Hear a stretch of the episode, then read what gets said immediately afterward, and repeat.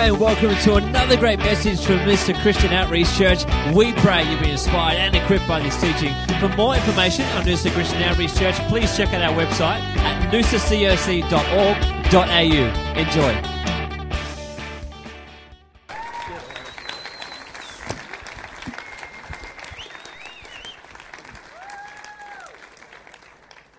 Thank you very much. That's excellent. How cute is my family? Just saying. You're all thinking it.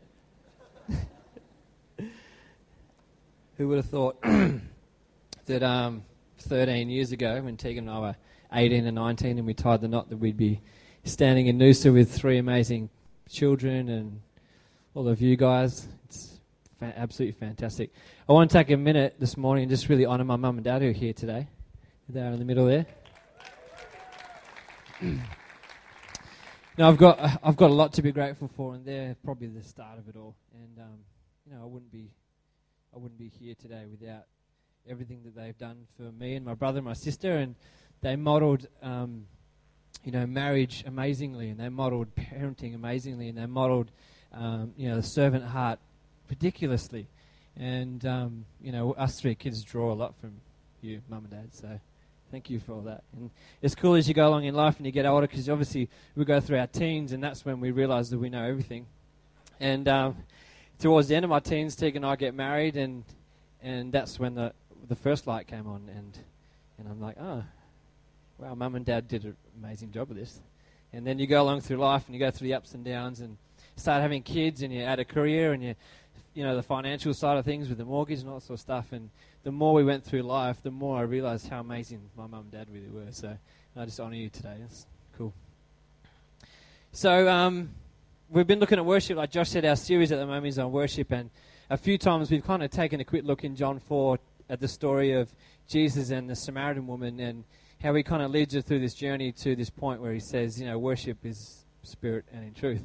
And so I started to kind of flick through this story as I thought about today, and and I found some really cool little nuggets which I want to share with you today as we might break it down. So, if we look at the story, if I paraphrase it, basically we've got Jesus who's on his way, kind of crossing through Samaria, and he, he rocks up at the well at Sychar, and he's hot and bothered, and it's in the middle of the day, and he sends the disciples off to go and get some food and um, do whatever that they do, take care of him. And this Samaritan woman is coming out.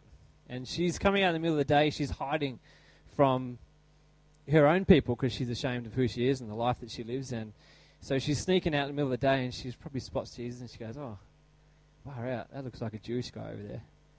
So I reckon she probably approached him pretty um, cautiously and, um, you know, sort of made a bit of eye contact. How's it going?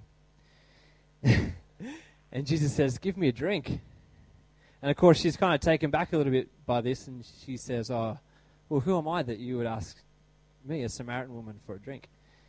And um, so we watch this conversation as it goes back and forth, and and he um, he says, "Well, if you knew the gift of God, you and who it is who speaks to you, you would have asked him for a drink, and he would have given you living water."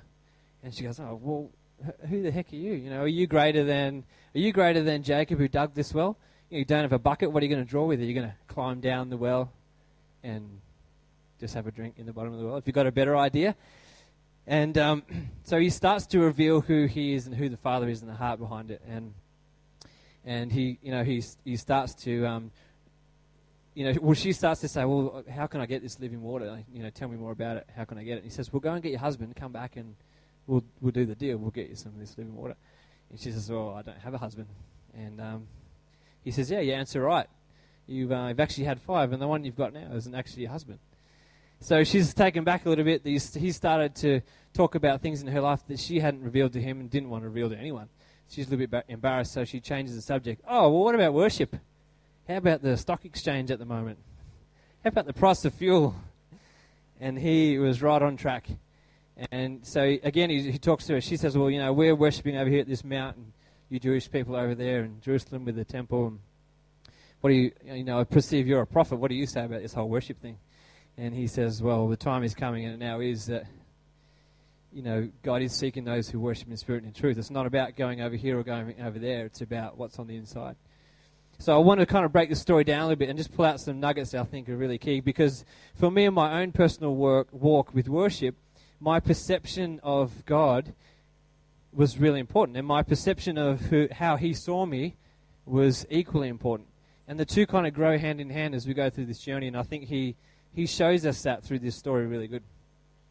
So the first thing that we get, number one, He's waiting for us, and He's waiting with an invitation. Jesus is constantly calling out to us. You know, we did the prophetic course a few weeks ago with the Baileys, and one thing they kept hammering home is, you know, God's always talking to us. The Holy Spirit's always talking to us. He's constantly trying to reveal um, truth and revelation to us. You know, she walks up to the well and he says, Give me a drink. Straight away, he engages in her. Straight away, he looks her in the eyes and says, I'm here. I want to be a part of your life. Let me in. Let me be involved. I want to get amongst it. So, you know, I'd say that she probably turned up. She obviously acknowledged him in some way. And uh, he just says, Look, I'm here and I'm present. The second thing is, Jesus wasn't hiding. He made himself really clear. So he's just sitting there waiting. Um, she didn't get, have to go um, looking for him. He didn't make it difficult. You know, he wasn't kind of hiding down behind the well to surprise her or to make it a game or to make it difficult.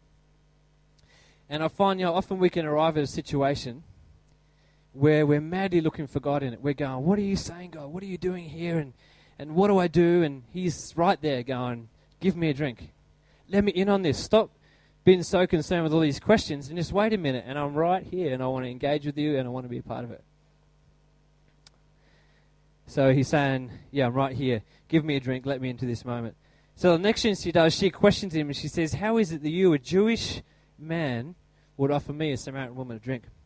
So the Samaritans at the time and the Jewish people had there was a real tension there, and so it was really uncommon that a Jewish person would speak to a Samaritan person. In fact, they'd kind of veer around to avoid any contact.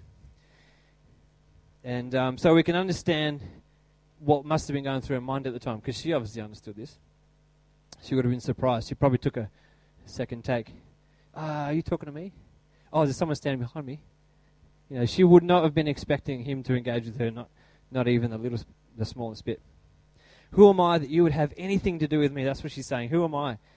I had to sneak out here in the middle of the day when no one else would find me. My own people aren't even accepting of me. And you Jewish people, you're, you know, if my people aren't going to accept me, you're not going to accept me. So here's point number two. He's not concerned with culture. See, Jesus was well aware of the um, differences within the two groups of people at the time. But he wasn't concerned with it. He wasn't concerned with social rights and wrong. It was highly, highly unacceptable for a Jewish man to speak to a Samaritan woman. His rules of engagement are different to ours. He's not bothered by them, and he's certainly not bound by them. It does not matter who you think you are. It does not matter who anyone else says that you are. He's not concerned with that. Hey, his thoughts are higher than our thoughts. His ways are higher than our ways. It doesn't matter how many followers you got on Instagram or Twitter. It doesn't matter how many people read your blog or don't read your blog. It doesn't matter what society says. It doesn't matter what your reputation is. It doesn't matter what your track record is. He is there and he's saying, Give me a drink. Jesus doesn't have an in and an out list. There aren't conditions on who he came for. The Bible is very clear and says he came for every one of us, for all of humanity. So, this was kind of the start of my battle in my own personal worship journey.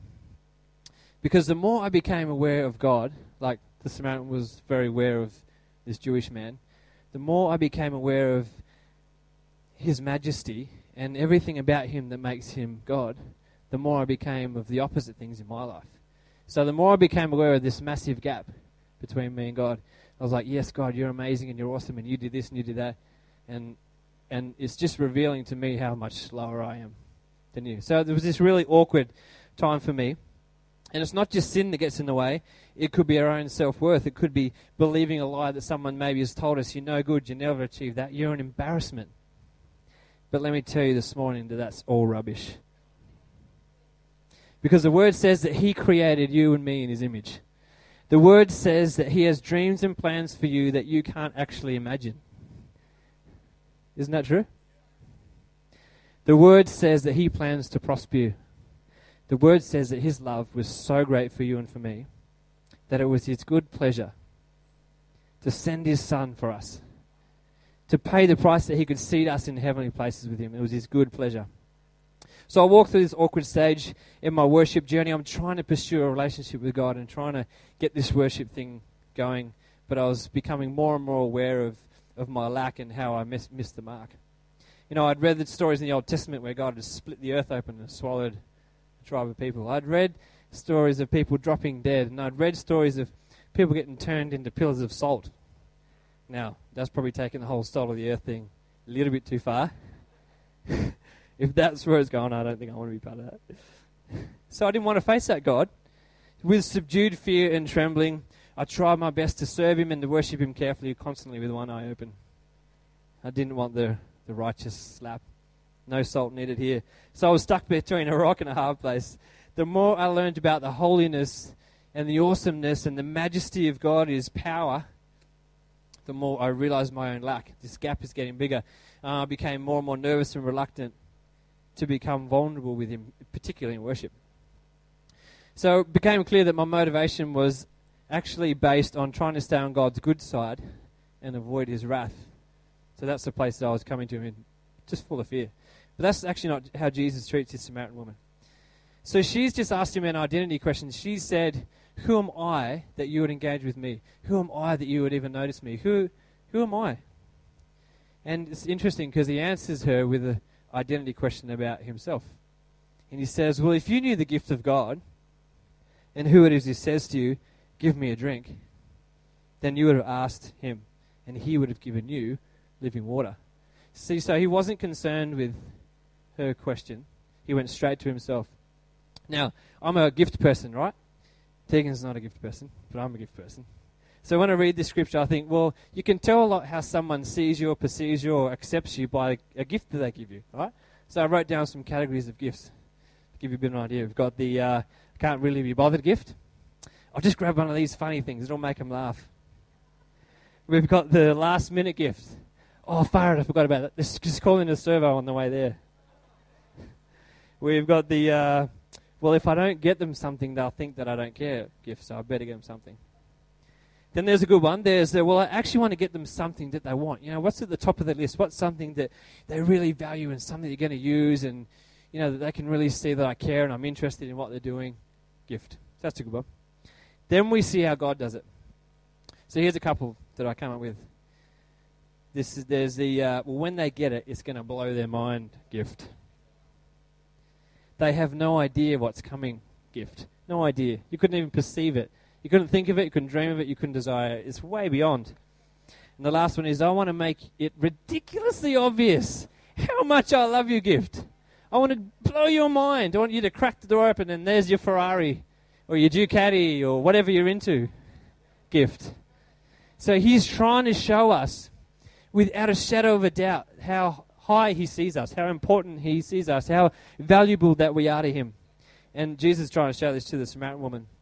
He barely even acknowledged a question or a concerns about her self perception, straight to God and himself. So as long as we stay focused on how we see ourselves, as long as we stay focused on what the world says about us, we're going to miss the gift. If we stay in this position of fear because we're, I'm no good and God's awesome, so I'll just stand back. How's it going? No salt. Thank you. We're going to miss the gift. He wants to break that down. He completely wants to break it down. He's saying, I don't care about that stuff right now. I care about you first. Don't look down, look up. Don't look at yourself. Look at me. When you start to be concerned with who you are or how people see you, look up and look at me. The key for all of us is this it's not actually about me and it's not about you, it's about Him. He's not waiting for us to approach the well so that he can tell us how far under his feet we are. He's not trying to remind us how far we've missed the mark. He's not telling us to back away because we're making him look bad. Stop breathing the same air as me. In fact, it's quite the opposite. The first thing he wants to do is to reveal more of who he is. He's not waiting for each Sunday morning uh, church service or midweek prayer meeting or even our own um, personal time, our quiet time, to remind us how great He is, to bring us back down to size. There's no tall poppy syndrome here. No po- tall poppy syndrome. It's quite the opposite. He wants to show us His love through His Son, Jesus Christ, just like He was at the woman in the well.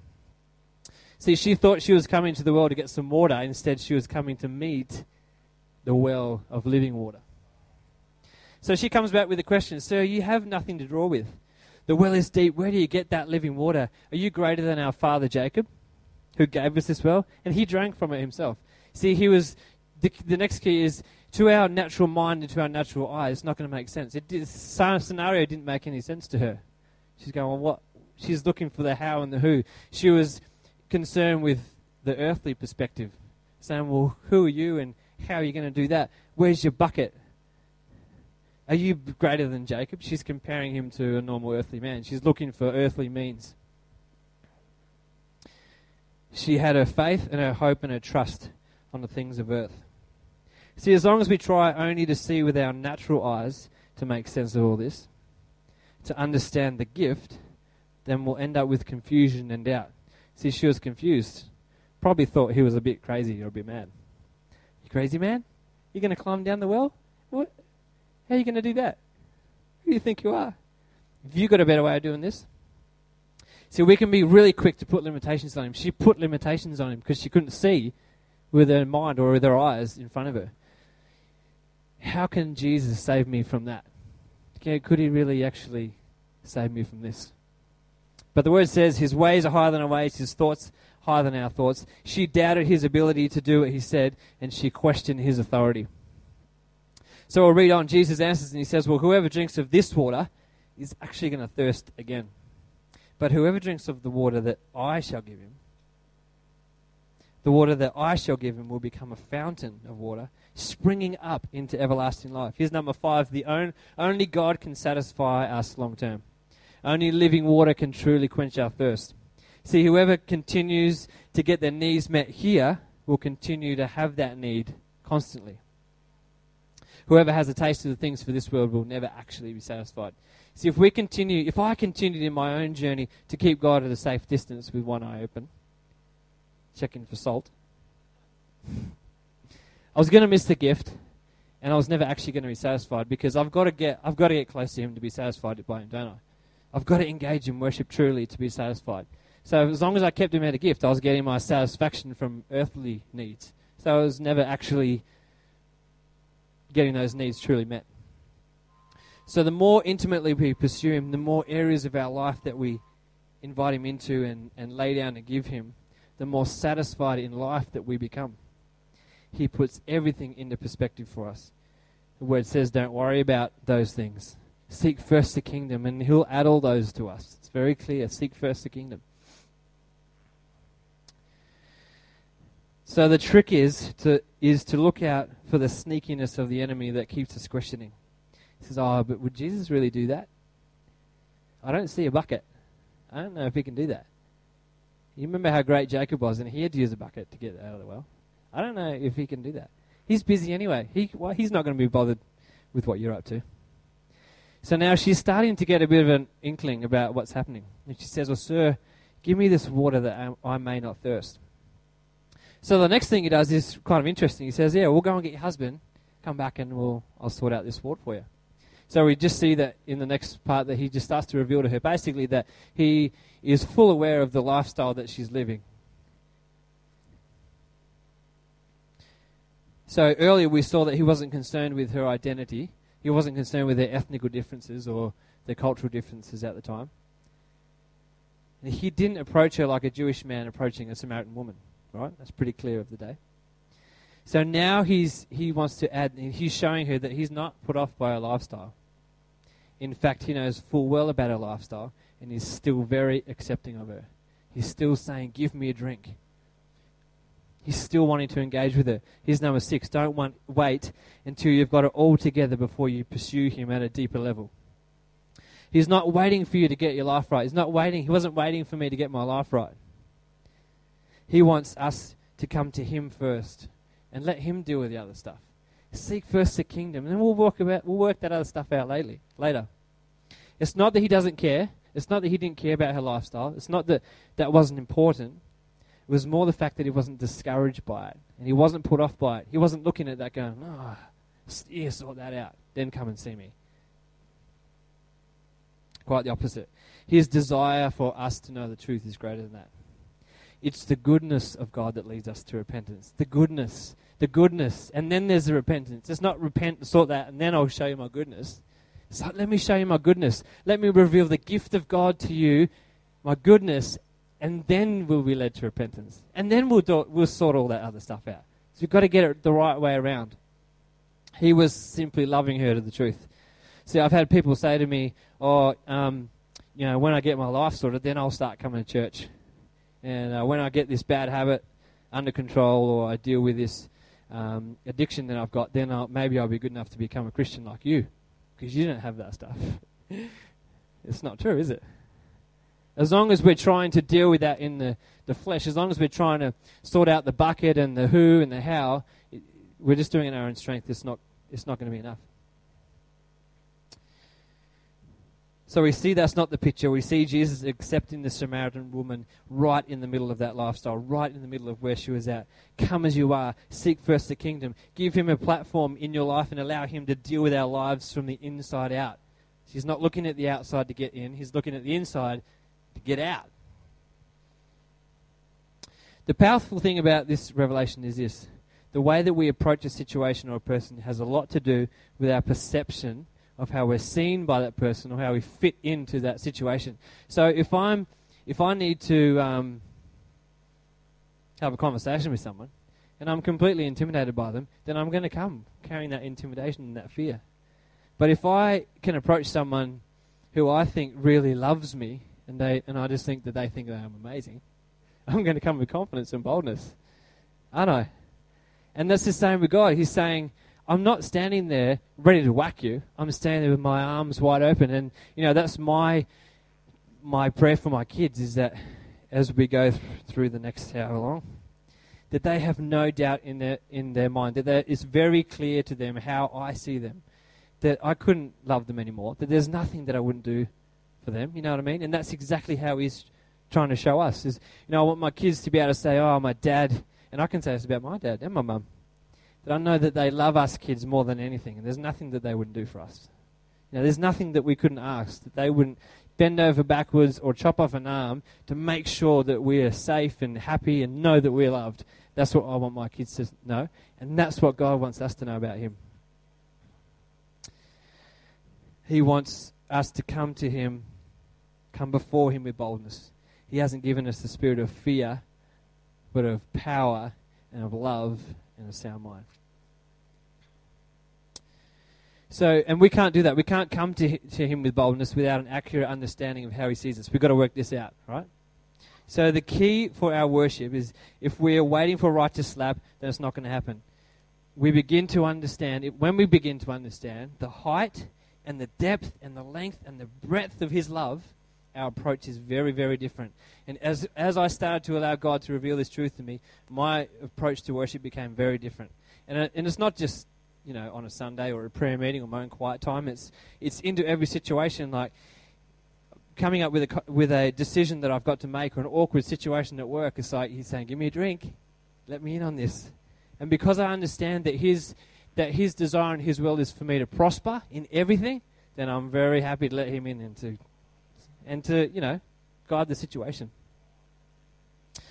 So she's a bit embarrassed by what's just happened. You know, he's kind of started talking about her personal life. So she's, like I said before, she's, let's do a, let's change the subject. How's the stock exchange? She says, should we worship over here or should we worship over there? You know, we're worshipping on this mountain and you Jewish people, you're over there. I perceive you're a prophet. You're telling me stuff I haven't told you about myself. What do you say about worship? So we see that Jesus starts to unpack it and he starts to explain to her it's no longer about location. He says, But the hour is coming when true worshippers will worship in spirit and in truth. So seven number seven is this worship is a response to the spirit of truth. See, we mustn't separate spirit and truth. They go hand in hand like peas and carrots. If you don't like peas like me, then maybe they go hand in hand like Noosa and the beach or Queensland and the sunshine. They're tight, they're locked in. Peanut butter and strawberry jam. Or fresh white bread with strawberry jam and heaps of cream on it. Oh, that's what I'm talking about. so we read in the Word, the Spirit's actually called the Spirit of Truth, right? So they're tight. This is the danger. Spirit without truth can lead to carelessness. The truth without spirit is lifeless, and it lacks the ability to connect. So they're very, very important. I read this earlier this week. Intelligence in divine things comes by conscience and revelation, not just by intellect. I love what um, we read in John 16, verse 13. It says, When He, the Spirit of truth, has come, He will guide you into all truth. See, Jesus was trying to guide her into all truth. Worship is always a response, it's a response to the revelation of the truth by the Spirit.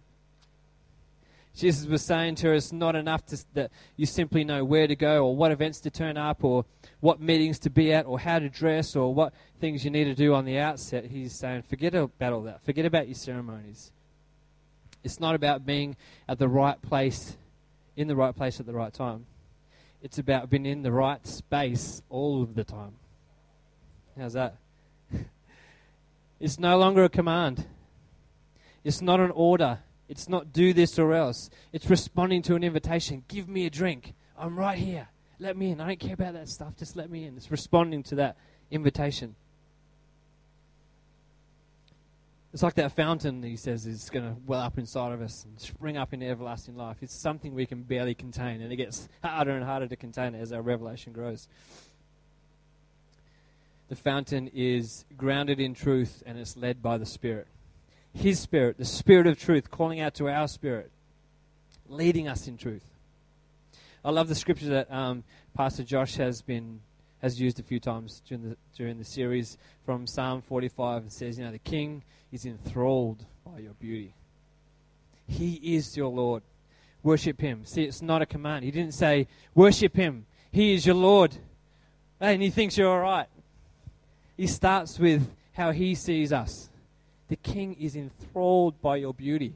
You know, I can hear that. Someone can say it, and I can say, oh, yeah. Someone says, how does God see? Oh, he's enthralled by my beauty. Well, it's the truth, isn't it?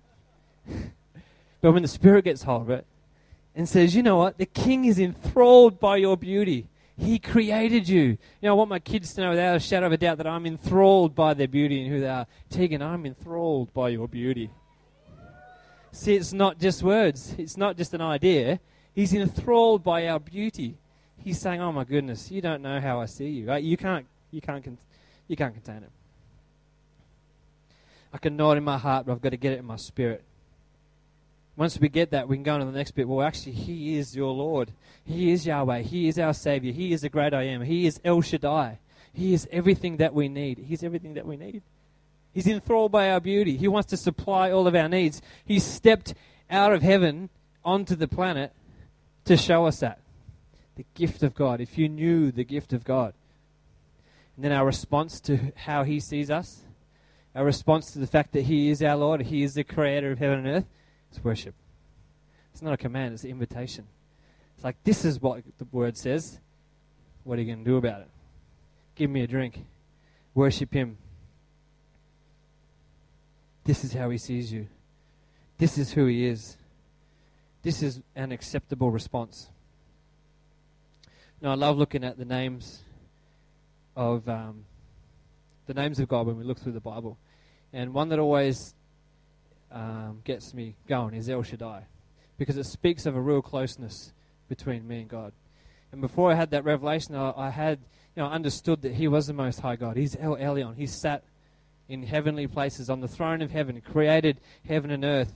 But there was this gap. Then when we start to understand, well, actually, He is El Shaddai.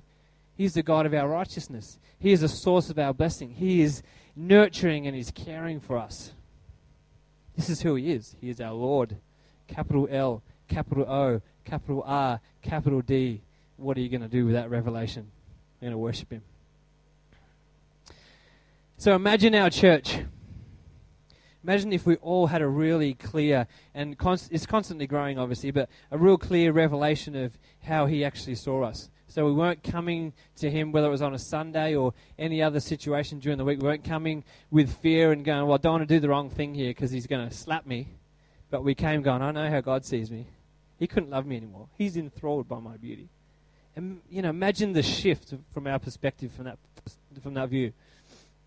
Imagine our community if, if we started to see people as God sees us, See, that's the other side of it. One, I start to understand how God sees me. I start to understand how He sees Nathan. And I'm like, God's enthralled by your beauty. This is my God. He created me. You know, when Tegan brings someone home, a friend, and says, "Oh, this is my special friend, and they're awesome," and uh, straight away there's there's a level of respect and love that I have for that person because of what I have for Tegan, right? So it's the same with God. If He's saying all these things about me, and He's saying, "I sent my son to die for Benjamin," I'm going, "Well, they're awesome then, because you're my God, and if you love them, then I gotta love them."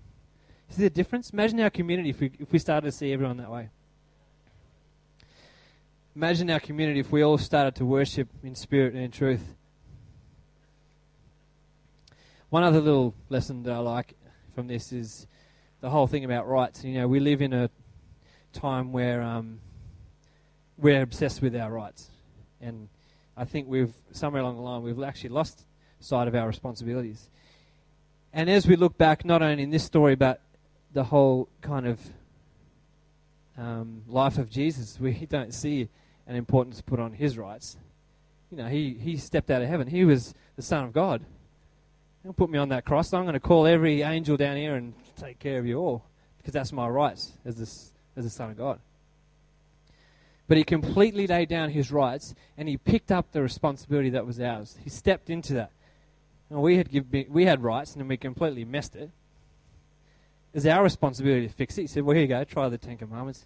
Might be able to fix it but he laid down his rights to pick up our responsibilities. Imagine us as a people if we just put our rights aside for a minute. We weren't concerned about suing the church because I've just tripped down this step. And there should have been a sign there and a safety net and a rope. Someone should have been there, a mattress. Sprain my ankle. Now, don't get me wrong, there are situations where that obviously we do have rights. And um, but imagine if we weren't actually focusing on those things. We weren't concerned with them. We were concerned with our responsibility. What is our responsibility? Understand that He's enthralled by all of our beauty. Understand He's our Lord and worship Him. Understand our responsibility is to love the Lord, our God, with all of our heart, our soul, our mind, and our strength, and to love the person sitting next to me. Loving them from a position that we see that He loves us. Imagine our community if um, that's the approach we had. You can come on, Jess. Cool? Jesus completely laid down his rights as the Son of God. So, quick recap. He's waiting for us, and he's waiting with an invitation constantly. He's not concerned with culture. So, don't you be too concerned with culture. His desire is to reveal the Father to us to our natural mind, our natural eyes, it's not actually going to make sense. So don't try and use them to work it out. Only God can truly satisfy us long term. Only living water can quench our thirst. Don't wait until you've got it all together before you pursue Him. Come to Him right now because that's what He's wanting. Give me a drink now. Worship is a response to the Spirit of truth. Worship is a response in spirit and in truth. The two go hand in hand. I love how it says at the end of this passage that um, God is spirit and He's seeking for those who worship Him in spirit and truth. See, God's not after our worship. He's not looking for worship. He's not looking for a church that has the best music. He's looking for worshippers. We can do all we want. I can play all the songs I want. If it's not in spirit and in truth, if it's not coming from that place, then He's not interested in it. It's not about going over there or going over there or being at this place at the right time or doing this thing. It's about what's on the inside. Worship me in spirit and truth. Understand I'm enthralled by your beauty. I am your Lord. Worship me. So I'd love to pray with some people today. I would love to pray for anyone that wants a fresh perspective, a fresh view on how God sees them today. And I want to, I want to speak the truth over you today. You might be here today and uh, maybe you don't know Jesus, and I would love to pray with you because this is as equally for you as it is for anyone who's known Jesus for a day or a year or 10 years or a 100 years. So I'd love to pray with you too. So maybe as um, Rachel leads us in this next song, why don't we stand for a minute? And if and if if you want a fresh revelation of how God sees you, that He's enthralled by your beauty, then I would love to pray that with you. I'd love to impart that, truth to you today. If you don't know Jesus and you want to get to know him today, then come down the front. I'd love to pray for you too. Let's start this thing off right. Start it off with joy and with thanksgiving. You know, he says, his word says that um, he hasn't just given us righteousness, he's imputed it to us. It's not something that we put on and off. He's not just trying to cover up all the rubbish in our lives. He's actually taken it all away. He's saying, Now you are this. No one can take that away from you. So I'd love to pray for, for you too. So, is that all right?